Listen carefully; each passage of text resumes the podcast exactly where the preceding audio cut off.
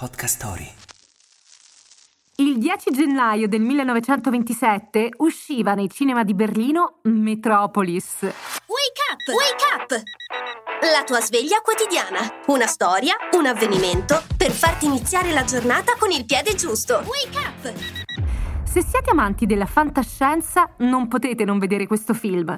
Fritz Lang, il regista di questa pellicola visionaria e distopica, fu definito da Godard il simbolo stesso del cinema.